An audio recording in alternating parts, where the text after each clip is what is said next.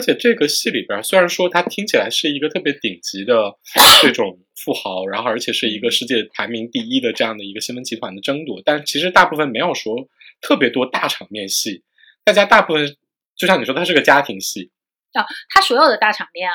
它其实也有很多大场面，但所有的大场面都是为了体现这个家庭的关系。第一季的时候和第二季都很明显，就它每集。都会有一个所有人聚集在一起，就家族所有人聚集在一起的一个群戏场面，你有印象吧？他第一期里边每一集都有一个家庭群戏，对，就是比如说什么感恩节啊，大家在这儿啊，或者大家做心理治疗啊，或者说呃，老第二季里面特别有名的就是呃一个名场面，就是老头那个。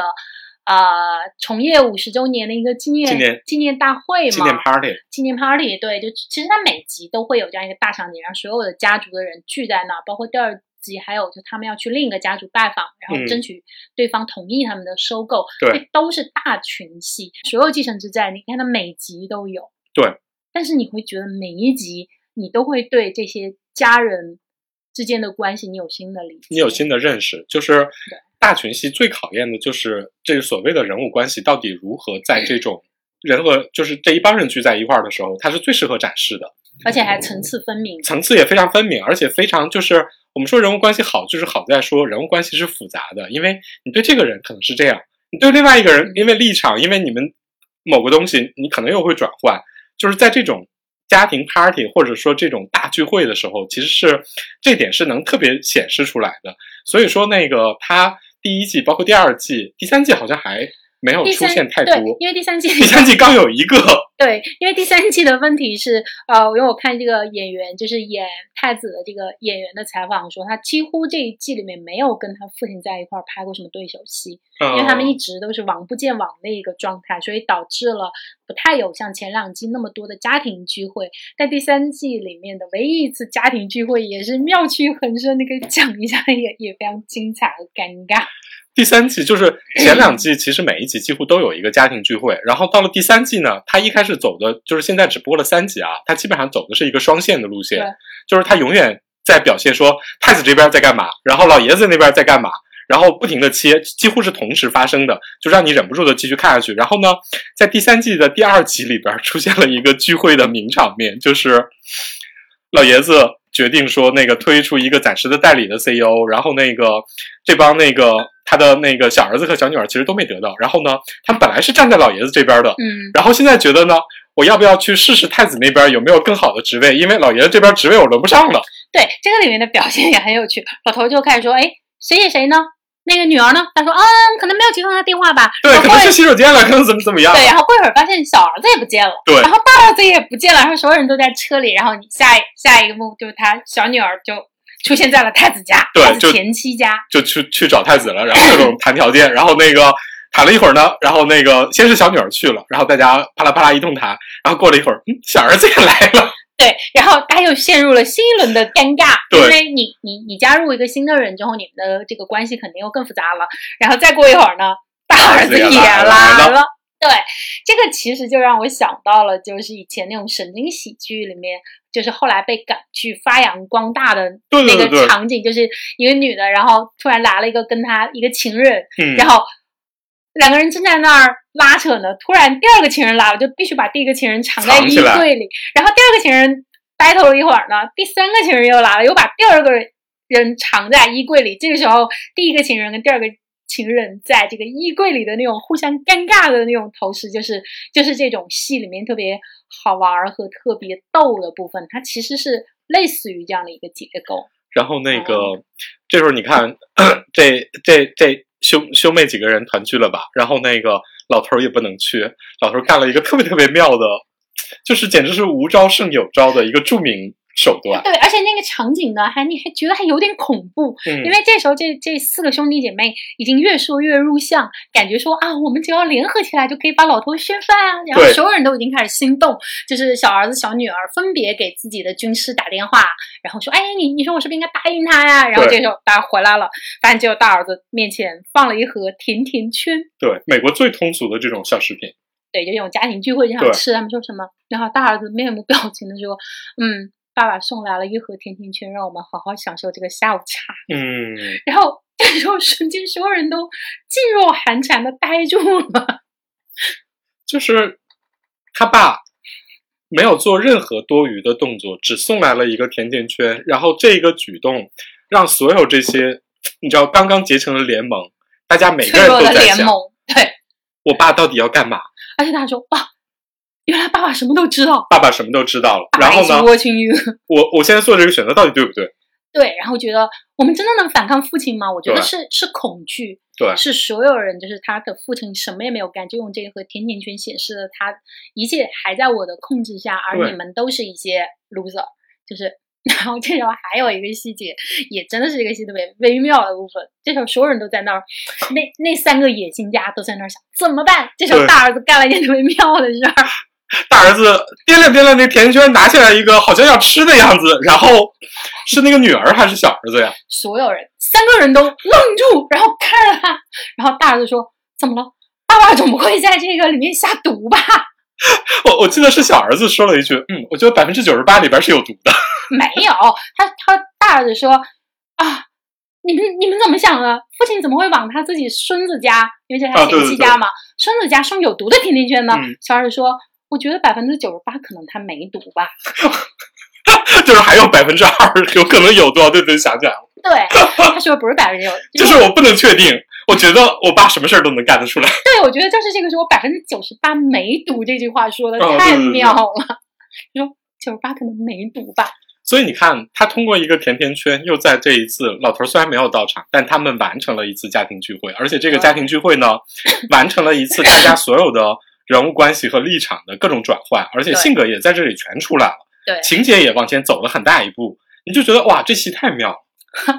让所有人在他爸一开始就四个皇子皇女觉得啊，我们要统治世界了。让他爸送来一个甜甜圈之后，所有人都做鸟兽散，算了算了，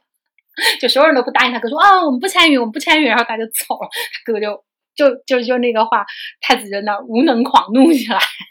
哎，不过这一季里他妈几乎没做什么呀。那个那个呃演员啊，对对，这个里面其实有一个特别相当于邓文迪那样的一个角色，但那个我怀疑那个演员是不是在第二季就有别的事儿就不怎么演了，因为他在第一季的时候他他第一季其实作用就是这个啊对，因为这个是他的第三任妻子，就跟他们都没有血缘关系，所以他在这个里面也是一个尴尬的。人，结果呢？他在第一季其实戏份还挺多的，因为一开始老头气中风的原因就是老头想在自己的遗产信托上给这个后面的老婆再更多的话语权，然后就是给他给他分遗产。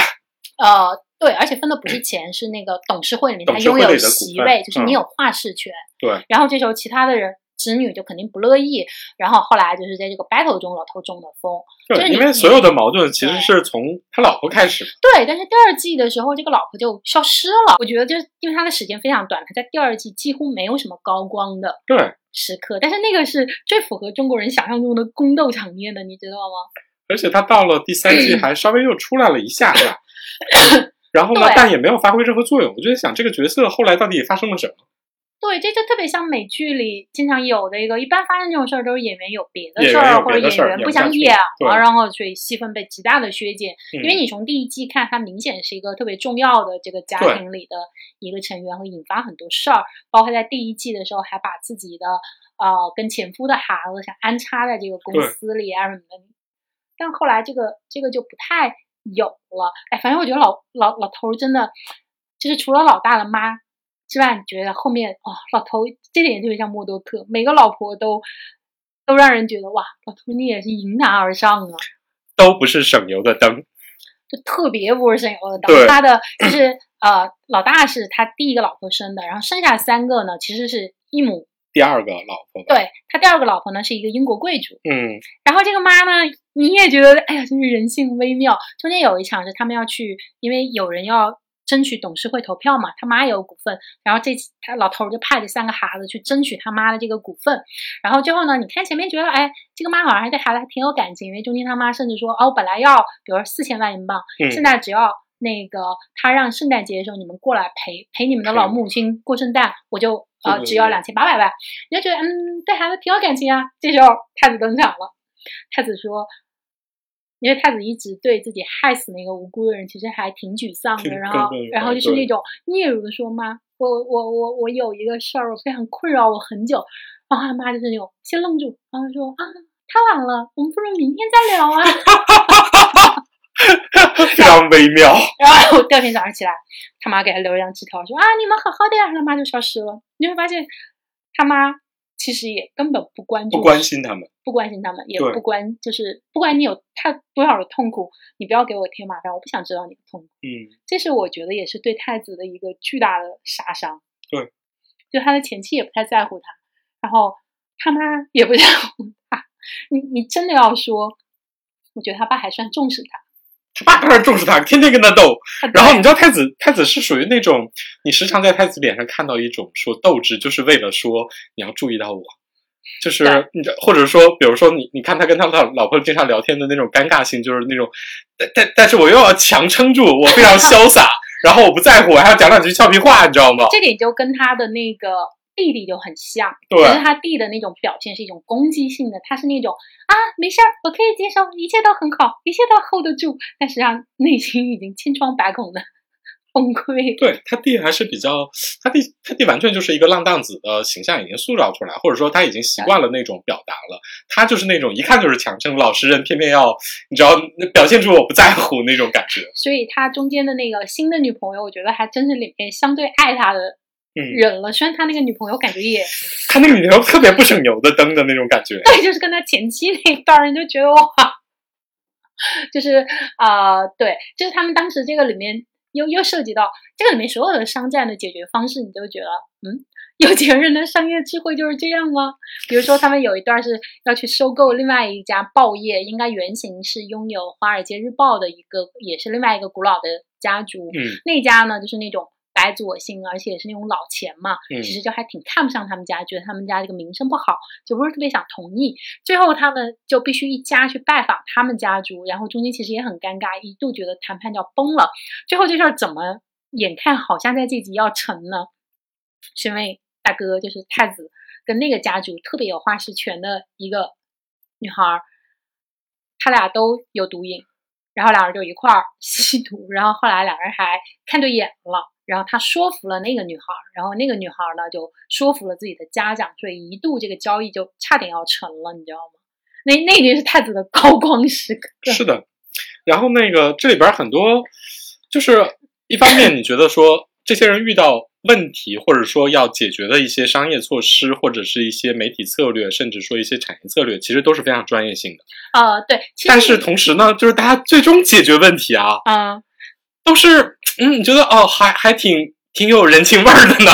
就是怎么说？就是我看的时候心想，你一开始想，嗯，有钱人就这么不讲究吗？后来你想想，我们现实生活中的商战，比如说当当著名的抢公章事件啊，对，董事长翻墙啊，董事长亲自翻墙去偷拍对方工厂啊，你会觉得，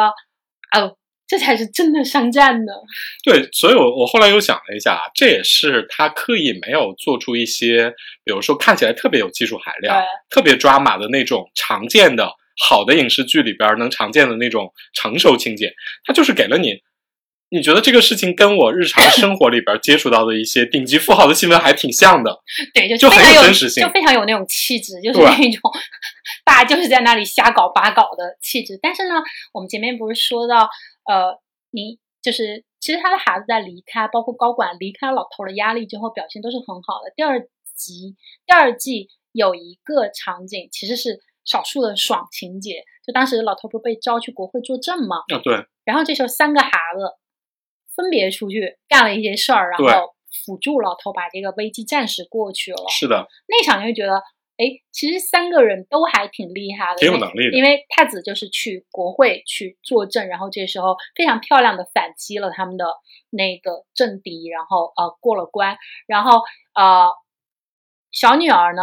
就是去说服了一个本来要出来作证的证人，就是用那种又拉又打又特别能共情的方式，因为她是女性嘛，因为这是一个性骚扰，她就用自己的方式让那个证人放弃了出面作证。然后小儿子呢，就是被派去跟。呃，沙特那边的浪荡子浪荡王子打交道，然后争取投资。然后这时候呢，他被绑架了。然后最后他回来的时候，他们的那个呃筹资顾问就想骗老头说你应该接受这个投资。然后小儿子说，嗯，我不知道为什么，但是我的直觉告诉我，你你不要相信这件事，这是有风险的。你就会觉得哦，其实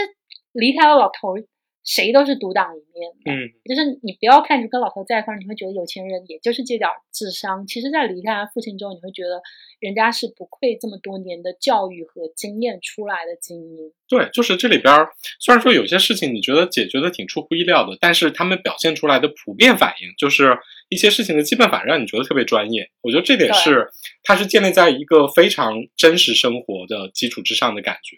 对，但他又没有他他在这个里面对这种商战的专业性的描写，就跟他们对财富的描写一样，都不是重点，不是重点，就是你仔细看能看出来，全是背景，就背景铺垫的特别扎实，就都是很散乱的。但是如果你懂，你就会觉得哇，做的很专业，很专业。对，这点上不是说亿万不好啊，但是亿万的点其实不是这种。人物关系，亿万的点其实还是商战。对对，所以亿万会有很多，比如说让你去看这种有钱人怎么炫富啊，然后包括他们在怎么运用金钱去达到自己的目的，然后怎么你来我往的，就是呃检察官如何追我，我怎么去淹没证据，我怎么攻击你的敌手，就是呃亿万其实还是一个职场剧或者是一个商战剧，但继承之战不是。对，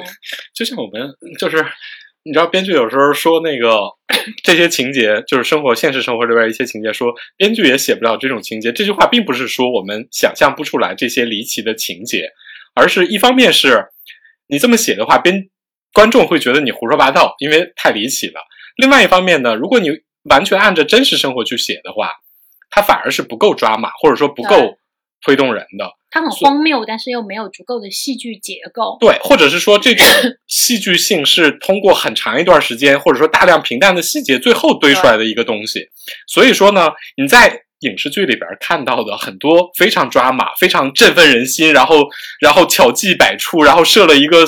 各种各样的阴谋的各种连环套、各种连环套什么之类的，其实它离真实生活可能有时候还真的挺远的。它是一种戏剧的完美的，或者说合理的。规划和想象，对，但是像这种呢，就是说，呃，我们会觉得说，继承之战的这种处理是一个冲淡的，然后有一有有这种古典气息，它很高级，但实际上这种高级就是每一秒都是钱，每一秒都是最顶级的专业，包括这些我们前面提到的所有人的演技，没有任何人是拉胯了。天哪，我真是每次想到这个演技，我就心想，天哪，怎么做到一部剧里边，就哪怕是。哪怕是那个那个各种公司里的随便哪个小股东，或者说中间出来一场戏，你都觉得挺好的，就是怎么做到这么好呢？就包括那种边缘中的边缘，因为这个里面就是老头啊，老头真是一个嗯，跟所有人都处不好的人，嗯，就是老头还有一个哥哥，那个哥哥特别的恨他，就是呃，然后这个哥哥的外甥呢，就是相当于《红楼梦》里的这种贾强吧。对，然后就就是你想混进这个家的这种主流的人，然后从这个门缝里少点谷子自己吃，这样一个关系，所以你你就可以想到，就是他的老头的哥哥是一个多么次要的、次要的、次要的角色。但你每次出来都觉得这个大哥，你觉得也很老谋深算啊？对，你觉得老头也各种不是省油的灯啊？也各种有自己的，你知道各种规划算盘算盘，然后算的也还挺精的。但是你知道最后老头啪一巴掌拍过去，但是他本人演的又很好，你又知道说他哪怕是比如说老谋深算和这种不能够跟老头抗衡的这种稍微欠缺一点的蠢，都演的特别好。我觉得这点特别就是平均演技水平太高了。你这个我觉得确实是跟选角和这种导演的导演的功力还是还有挺大关系的，尤其是太子啊，我就觉得你在这种全员。大人性都挺有问题的情况下，你还能够代入一下太子和同情他，我觉得确实演员本人演员本人非常非常强，因为这个这个演员其实有点啊，怎么说？他有点像芥雅人。就是我我插一句啊，我看到本剧应该算第一季的第二个镜头，就是主角不就出来了吗？就是在出租车上哼哼哼哼着歌的那个去上班的那个，然后那个当时就想，平平无奇啊。长得真的平平无奇，他平平无奇，而且那个罗美玲同学质疑了，就是这个演员本人的一项资料，对，因为这个演员在资料上登记他有一七九，但是我我真的觉得他没有，因为他如果有一七九，他一定会写一八几的。他在这个剧里边跟所有人站在一起，你都觉得，哎，你怎么比别人矮一头？呃，对，但是因为他的小儿子比他更矮，所以啊，对他小儿子也很矮，非常矮。老头其实也不高，他主要是我们前面说那个那个外围亲戚，他周围那几个亲戚都挺高的，太高了，就是那个外甥特别高，他新女友对都挺高的，然后还有那个倒霉女婿也很高，也很高，对，就不是这个家族的人都挺高，就是。男主是一个外貌平平，个子也不太高，看起来不太有气势，不像老头往那一站你就知道，呃，他周围五米之内没有人。太子不是，太子是一个，嗯，就大部分时间是一个好人，但是看起来有点扛不住事儿。对，他是有点柔弱的感觉，但是又能在三季里边很明显的看到他的这种。成长和那种坚韧性，但同时你也看到，就是太子时不时要做出一副我要雄起，但是我其实心里有点虚，但是我要扛住。对，就是呃，后来我我也看到他的采访里面就说到，其实。呃，这跟演员本人也是很像的，因为这个演员，我们说他为什么说是嫁人？因为第一，他是一个名校毕业，他是耶鲁学那个英文毕业的，然后呢，就是开始演戏，但演很多年，一直也没有大红，嗯，就演的也也很好，因为之前的大空头，这个导演导过大空，这个剧的导演导过大空头，对，然后包括中间的芝加哥七君子这种，他都有很好的演技，但他一直没有出圈，一直到继承之战，他才终于算是。红了，对这个中间呢，就会导致他必然有那种不自然，有那种不自信和紧张，就是啊，我觉得我很好，但是我真的能够承担这一切吗？就是他本人的那种气质，我觉得是对这个角色是有加成和非常吻合的。这就是我们前面说的，大量的就是一个演员的演技还是要结啊，还是要建立在角色吻合的基础上。对，就是你跟角色像不像？直接导致了最后这个东西你演的像不像？就是演技和你本人对于角色的共情也好，或者是说这种怎么说呢，共鸣也好，最后非常有加成。就是你想听我们描述的这个男主这个太子本人的这种经历，各种憋屈，各种被别人损，各种被他老爸你知道拍拍拍在地上反复碾压。但你最后兄弟姐妹个个的践踏他一下，对兄弟姐妹也都你知道时不时的就踩他一下，然后呢，而且在这个 这个角色本身也是经历了非常多的失败，而且呢，他最大的污点就是他本人的，比如说又吸毒又厌又有什么厌女言论什么巴拉巴拉之类的，就是他本人就是一个最大的弱点，在这种情况下，都是黑点。你还能对这个角色其实有非常大的共情，我觉得跟演技真的是有非常大的关系。对，这个里面也有他特别飙演技的时候，就是我们前面提到他的几次那个雄气是吗？哦，走路哦，走路走路。对，因为那个都是他特别脆弱的部分。这个里面表现他的脆弱，其实都是给他，就像我们前面说，我很感动，就是他慢慢的走上那个天台。然后，包括第三季，就是他妹妹为了报复他，然后就发了一封公开信，指出了他所有的这种黑点，然后他就嗯受到了很大的伤害，然后就他又崩溃了。然后有一段就是他穿行在那种呃一个电视台那种走廊里，那种光时明时暗，然后他就就那样默默的走，然后到了一个地方，他就蹲下去了。其实这一段我都很长，这个走路镜头都很长，其实是非常难演的。对，就是在这么一部其实节奏还挺快的剧里边，就是非常难得的给了一些稍微长一点的镜头，然后呢，稍微给了男主一点点心理的空间。就是你听起来好像很简单，或者说很俗套，但实际上你如果看到演员整个的肢体的表现的话，你能非常直接的感受到他要传递什么，或者是说他的这一刻的跟观众的共情是特别强的。我觉得这是演技。这是特别成熟的一个表现，就是他是用一种视听的方式去向你表达他的、传达他的情绪，因为通常在这种情况下，呃，比较正常的处理肯定就是通过台词啊，或者你或者比较大的肢体语言什么之类的，对，甚至就比如说像老头崩溃的，呃，老头就开始羞辱别的人，这种这种方式是他表达他的不安，但他的这种不安是一种很内敛而且非常安静的，在这个时候你没有台词，你也跟任何其他人没有互动，没有任何人给你反应，就是你。你你在走路，这个时候用的其实就是你的肢体语言、你的表情，然后这种音乐等这种特别综合的东西去综合的体现你的状态，所以这个其实是是是很难演的。我们再举个例子，你能想象马思纯在这样，葛威龙崩溃了，这样走了一分钟路吗？你不想马上把这个屏幕关掉吗？喊喊某演员来学习。对，就是他这个里面的层次啊，就是我们经常说到演技。其实这个戏里面，虽然我们分析完觉得所有人演技都很好，但是因为为了追求真实性，大部分时候你是不会看到大家就是在飙演技。对，是的，这点也是我觉得挺好的一个部分，就是你没有看到那些特别明显的，大家一看哦，飙演技大场面，你看我演技有多好。但是这个时候他给了这个男主角，就是这个太子，就是这么几次飙演技的时候，因为这个场景就是明显的告诉你，快来看，我要飙演技了呀。对。但你不反感，你觉得他是对的？我觉得，因为他演技是表现的特别特别自然和轻的，没有说我大哭、我崩溃，或者说我我我怎么样之类的。他就是走过路，然后浑身或者失落，或者是怎么样之类的。就你知道，这个是特别难表现。就你会去看到很细腻的他的眉眼是怎么一点一点的从那种。我能撑住的那种尴尬笑容，然后垮下来，然后他的身体是怎么一点一点的没有到气势，然后不支了，然后说着接，啊，感觉就是这个时候只能自己给自己一个拥抱，就是这个层次很分明，而且在这个戏里，我觉得属于已经是非常明显的演技了。而且说实话，就是你知道这个这个戏已经演到第三季了，男主本人还是一个联盟破破裂了之后对着别人破口大骂的人。在那无能狂怒，是的，就也也也搞不定。而且我跟你说，我中间看有个场景，就我真的替男主觉得很尴尬。就是他当时因为他雄起嘛，反抗父权嘛，就招来了好几个那种女这种业界的女性的大拿来帮他处理这件事儿。然后就是他一边嘴上说啊，我都特别相信你们，你们是神，然后一边忍不住要表达自己那点儿其实没啥用的意见。对对对。然后就是，然后一边讲来说啊。那个不要以我的意见为准，我，就提提意见。但是你你又看得出来，其实心里想，快听我的，我特别重要。就那一瞬间，哦天哪，我就觉得我都要替他脚趾抠地，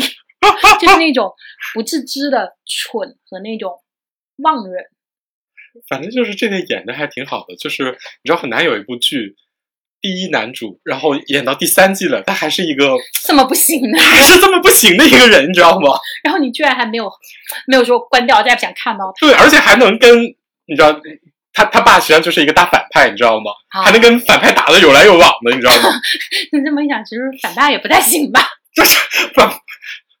所以所以就回到我们最开始说的，这还是一部家庭戏啊。但是男主在就是这个演员在采访中他说，其实你可以把这个戏理解为天道就是这个太子和老皇上之间的一个爱情戏。对，也也可以这么说，爱恨纠缠，爱恨纠缠。你他们之间的这种人物关系，你是可以理解为是一种。爱情，或者是照着爱情的方式去写的，嗯，就是我们相爱，但是我们又呃互相折磨，互相伤害刀了，对，就是，但是这这两个东西又不能分离。就我做的每件事情都是我要把你推开，但我把你推开的时候，我又后悔了，把你拉回来。这个就爱情关系或者爱情戏好看的是这种推拉，而这对父子之间的推拉是给了你非常非常足够的。哎呦我的妈呀！这这简直就是一团墨呀！一从第一集抹到现在，我的天呐，就是各不停的各种推拉，就是这种，或者说那个这种推拉关系是最好看的，就是让你试探说这对父子关系到底大家那个极限能崩到哪儿。他反而不是说我要看豪门撕逼啊什么什么之类的，不是，反而是到最后你看这种关系，你你你反而为这种，就像你说的，这是一种爱情关系。对，你你反而想看这种爱情关系到底。因为我看到第三季，我就心想：天哪，到底怎么结束？就没法结束，除非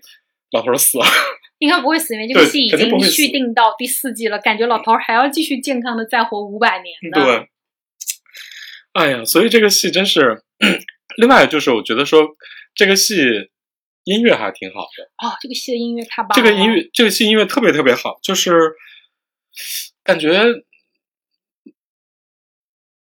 我觉得在。一般的这种影视剧的音乐，要么是有一，比如说有一个主题的主题的那个那个旋律特别怎么特别符合主题，要么就比如说烘托气氛特别好。这个戏的主题，这个戏的音乐实际上是，我觉得整体上就整个把你推上去了，而且他用的手法也跟这个剧我们刚才说的那样，就是高级而不简单，但是同时也。不是那种特别刻意要出来炫的那种感觉。呃，对，这些剧的音乐可以说是剧情的一部分。嗯，对，就是它是里面必不可少的，把你最后推到那个情绪上的一部分。因为我看了一些采访，就是这个剧实际上它的这种音乐，它是在一个音轨里面播放古典音乐，然后另一个音轨里就比如说用嘻哈或者是用摇滚，就这两个声音混在一起，所以它最后是一种。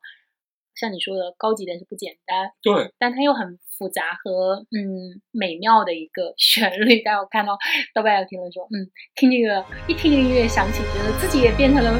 那个分分钟几亿上下的有钱人。对对对对对。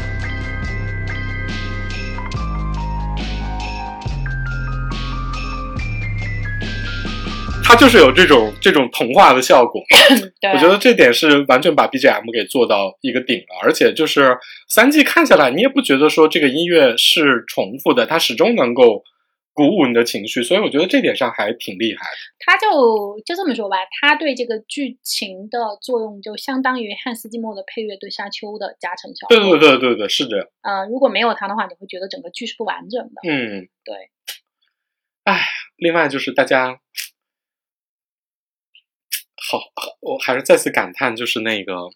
这里边好多台词真写的太好了。就是到最后，我想象了一下，就是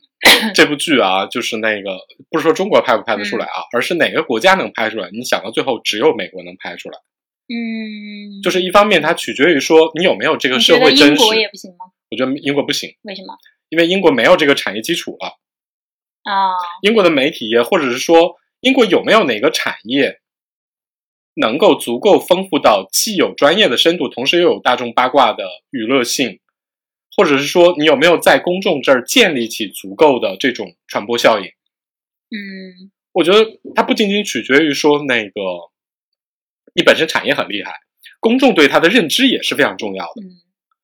呃，我刚才在想的另外一点是台词啊，因为这个台词我们一直认为它很沙翁剧嘛，对对对，所以我刚才在想有没有可能英国会有，后来我想英国可能在。高雅和崇这种崇高和史诗方面是 OK 的，但是我有点没法想象他他用那种特别美国式的那种俚语和粗话那种粗俗感，那种粗俗感，就跟他的音乐一样是两轨并行的。就像你说的，就是那个老钱和新钱是有区别的。英国人写得出老钱，嗯，但是新钱我觉得他们写不出来，就是这种。非常磅礴、有生命力，但是同时又特别文学化的词，说实话，我觉得只有美国能写得出来。嗯，或者说，只有在美国这样的一个影视剧的基础之上，在这个产业链条之上，才能生产出这么精妙的剧本，并且执行的这么好。就是你经常觉得说这个东西，别的国家拍不出来。呃，对，所以知道它被续订第四季就很高兴，而且我会有一种觉得哇。就有点像你赶上了《黑道家族》，或者是比如说像，嗯，《老友记》、呃，《欲望都市》，类似于这种的第一季的感觉，就是你你会看到历史在发生，你是在见见证一部非常伟大的作品，它正在进行，而不是说，比如说我现因为我们现在看到我上面提的这几部美剧，那都已经完结的时候了，你是一个整体看下来的，你就不会有这种，你会跟随着这个故事看到怎么拍，让你说的。老头到底要怎么斗？这个这戏到底要怎么结尾？就是这种兴奋的、期待的部分，呃，是只有你在亲历这个历史的时候是能够得到的第一次的快乐。我我我顺便最后感慨一句啊，就是我当看到这部剧的出品是 HBO 的时候，其实我心里还特别唏嘘。嗯，你知道说有线电视台现在，或者说 HBO 是最早美国最早的有线电视台，并且做出了非常多。嗯。最早一批的这种大尺度的，就是在公共电视台上播不了的那种剧的，这样的一个电视台，而且是我们最早的美剧启蒙。你知道，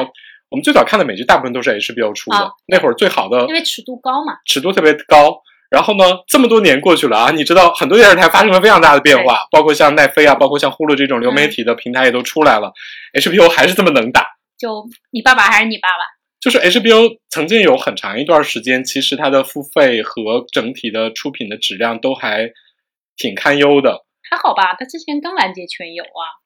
但全游都多少年了呀？全游完结了很多年了吗？不是，就是全游这个 IP 啊，对对对，很多年了。就是它很很久没有大热的你知道就挺，尤其是这个是个原创的，完全原创的 IP。对，所以我就想着啊，HBO 还是这么有生命力，因为我对 HBO 的印象感觉就是他已经挺多年没有出过什么特别原创的自己的好剧了，因为别家你经常能如数家珍的讲出很多流行的剧，然后也因为是新的平台，包括新的模式，所以你就会有更多的期待。尤其是像 Netflix 这种后来就这么对对对对杀遍全球的情况下。然后你就看了这么成熟的一个剧出来了，你想哦，HBO，嗯，好像天然有一些亲近的。嗯，对，反正呃，虽然不是特别像，但是它就是会经常让我想到沙丘，就是说这个两两者就是他们都有一点复古，对，就是往那个更史诗级或者是呃更严肃戏剧文学这种方向去走，但是同时呢，它的技法又是最。新的，然后最最高级、最当下的技法，对，特别当下，嗯，这点还挺难得的。就是你还看一个视频说，这个沙丘的打光是如何的学术内卷，看完就是说，呃，对，因为说沙丘的那个打光，就大部分是那个模拟自然光，就是。打了很多很多的光，就设计了八百兆光，然后最后打出来跟太阳一样啊！对，让你觉得哎，它没打光。嗯，说这就是特别卷，因为它所有的这种打光都是为了让它体现出这个里面最丰富的层次来。但是呢，如果你不知道这点，你可能觉得啊，太暗了，看都看不清楚。但实际上，人家已经卷了很久。就像我们说的这个《继承之战》里面的那个放在那儿的呃那盘菜和这些孩子们的专业性一样，他们都是。嗯，你需要去品味的东西。对，最后再说一句啊，就是那个，我最开始听到你说这个剧的时候，我老以为这是个，你知道那种豪门恩怨权谋戏啊。就看到最后，你觉得说他那部分做的非常扎实，但真的是动人的，或者说让让你吸引你看下去的，可能还真的是有点儿，是这种这种情感到底怎么继续下去？就还是人物关系。对。所以我觉得说这个戏，普通观众或者说一般，你对什么商战烧脑啊，就是那个感觉好像还挺高级的。其实不用担心，就是不用担心那个看看不懂或者看不明白什么。这么说吧，你能看懂当当抢公章，你就一定能看懂这个戏里的商业部分。对，还蛮好看的。哦，我还我刚才说还忘了一一个点，就是说到共情啊。嗯。其实这个戏，呃，我刚看第一、第二季的时候。正好那时候双汇家的争产闹出来，你知道吗？这是一个瓜，是的，是的。让我们讲一下这个瓜，给讲一下。双汇那个瓜我有点记不清了，因为特别复杂，我记得。呃，也没有多复杂，其实跟这个戏一模一样的，就是老 老头呢，就是。呃，也是那种要向天再借五百年，死活也不退位。但他有一个既定的儿子，是一个也五十多了，老头八十多了。然后这个儿子呢也五十多了，也是一个在公司历练多年，所有人认为是继承人的人。但突然呢，大家开始撕起来，然后而且也是那种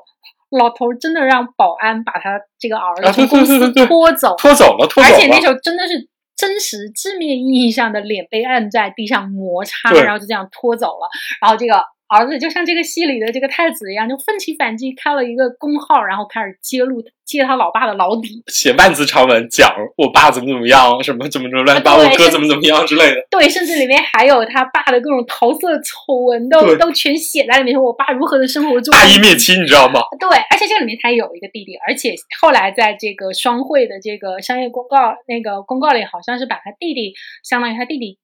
占据了那个储君的一个位置，应该这个是他的同母弟，然后他就好像他在他自己的公开信里还说啊，那个提醒他弟弟说你可以跟着他，但是你要提防我们的父亲。啊，对对对对，我对那封亲笔信印象非常深刻，也是万字长文啊，你你就觉得天哪，就是太阳底下真的没有任何新鲜事，这就是我们说这个剧有多真实，就是你想在一个完全不一样的社会环境和背景下，就双汇家发生的事儿，你觉得和继承之战没有区别？对。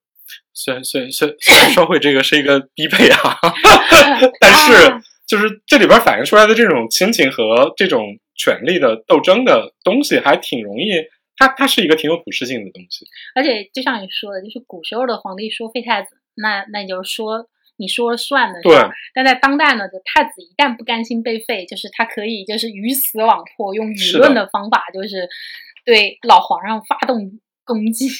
所以我觉得这也是老钱和新钱的一个特别重要的区别。老钱大部分都掌握在家族或自己的手里，就好像好多公司，我是私人公司，我也不上市。对。但比如说新钱，新钱大部分都是从我说句不好听的啊，大部分都是从公众来的。对。你要面对公众负责，然后那个你很多情况下你要对股东负责什么之类的，这样子博弈起来其实是更好看的。对，就比如说，如果是爱马仕家族或者是这个香奈儿家族厮打起来，第一你们可能不知道。第二就是厮打起来，你也很难利用舆论干什么，因为他们都是家族产业，然后他们也不上市，嗯，就他们不需要对公众做任何的交代。对。但是这个里面呢，你你一旦上市，就你当然圈钱更容易圈钱了，但同时呢，你你就是你的商战就变得更复杂，因为我们没有他提到的里面的一个背景是这个啊太子中间还企图引入外部势力，然后来撬他爸的这个墙角嘛，就差不多相当于呃。跟在中国古代就差不多，你外族入侵吧，你就把外族那个引引兵入关，然后来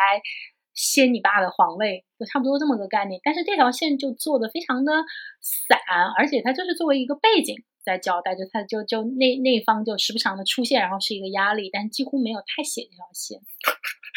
感觉应该富二代吧，好好看看。对，然后这个这个这个呃外来基金的这个人，其实还是太子的一个同学和朋友。就太子其实还是有能力和有资源，对，有自己的人脉资源各方面的。对，所以这就是就越这么说，你就越知道说最后导致的这个结果是一个，它其实是一个怎么说呢？它是一个挺悲哀性的东西。呃，对，就是它是一个向下的或者是一个悲剧的一个。它是走向了一个悲剧的感觉，就所以我们就说它不是一个爽剧，但它同时是一个高级的东西，或者是说你要仔细的去品它这些撕逼战斗之后的大家这点心情，最后导致的是一个怎么说呢？如果说你纠缠到最后的话，老头为什么这么执着？啊。或者说，儿子为什么一定要证明这件事情？我觉得老头没有什么好说，他就是一个坏人。天哪！哎呀，就没有什么，就是呃，老头就是一个已经被权力异化掉的人，就像所有的老皇帝一样，他不是他本人，他是他是权力的一个容器，就他没有太多的人性空间留下来。我觉得这就是一个权力的迭代的这种过程之中能发生的特别